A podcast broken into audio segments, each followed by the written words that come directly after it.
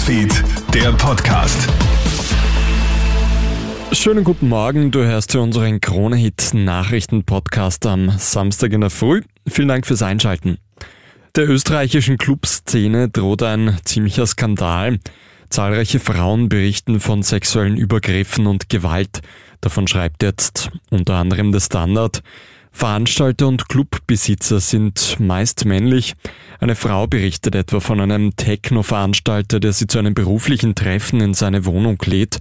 Dort kommt es dann zu einem Übergriff. Der Mann wird wegen Verletzung der sexuellen Selbstbestimmung und Körperverletzung verurteilt. Trotzdem organisiert er weiterhin Partys. Der Vorfall dürfte kein Einzelfall sein. Viele Frauen fürchten jedoch Konsequenzen und trauen sich nicht Anzeige zu erstatten. Wann werden Lebensmittel endlich wieder leistbarer? Die Inflation ist im Juli so niedrig wie seit März 2022 nicht mehr. Grund sind die billigeren Preise für Treibstoffe und Heizöl. Lebensmittel sind aber weiterhin teuer. Bald ist jedoch auch da eine Entspannung in Sicht, sagt Wirtschaftsexperte Josef Baumgartner zu Puls 4. Der Großteil des Sortiments äh, sind die Preise ausverhandelt worden vor einem halben Jahr. Bei den Lebensmittelpreisen würden wir in den nächsten Monaten doch eine etwas stärkere Entspannung erwarten. Entspannung bedeutet aber nicht, dass die Preise wieder sinken, sondern vielmehr, dass Preise weniger stark steigen.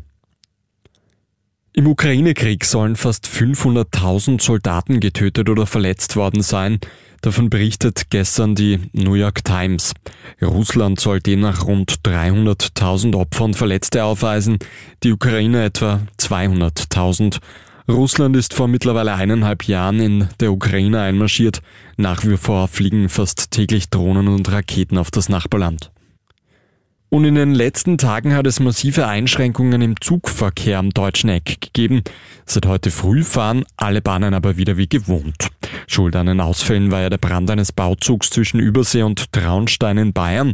Der Railjet zwischen Salzburg und Kufstein ist so gut wie nur im Schienenersatzverkehr gefahren. Seit heute früh läuft aber alles wieder wie gewohnt. Es gibt keine Einschränkungen mehr. Das war der Kronet Nachrichten Podcast am Samstag in der Früh. Ein weiteres Update gibt's dann wieder am Nachmittag.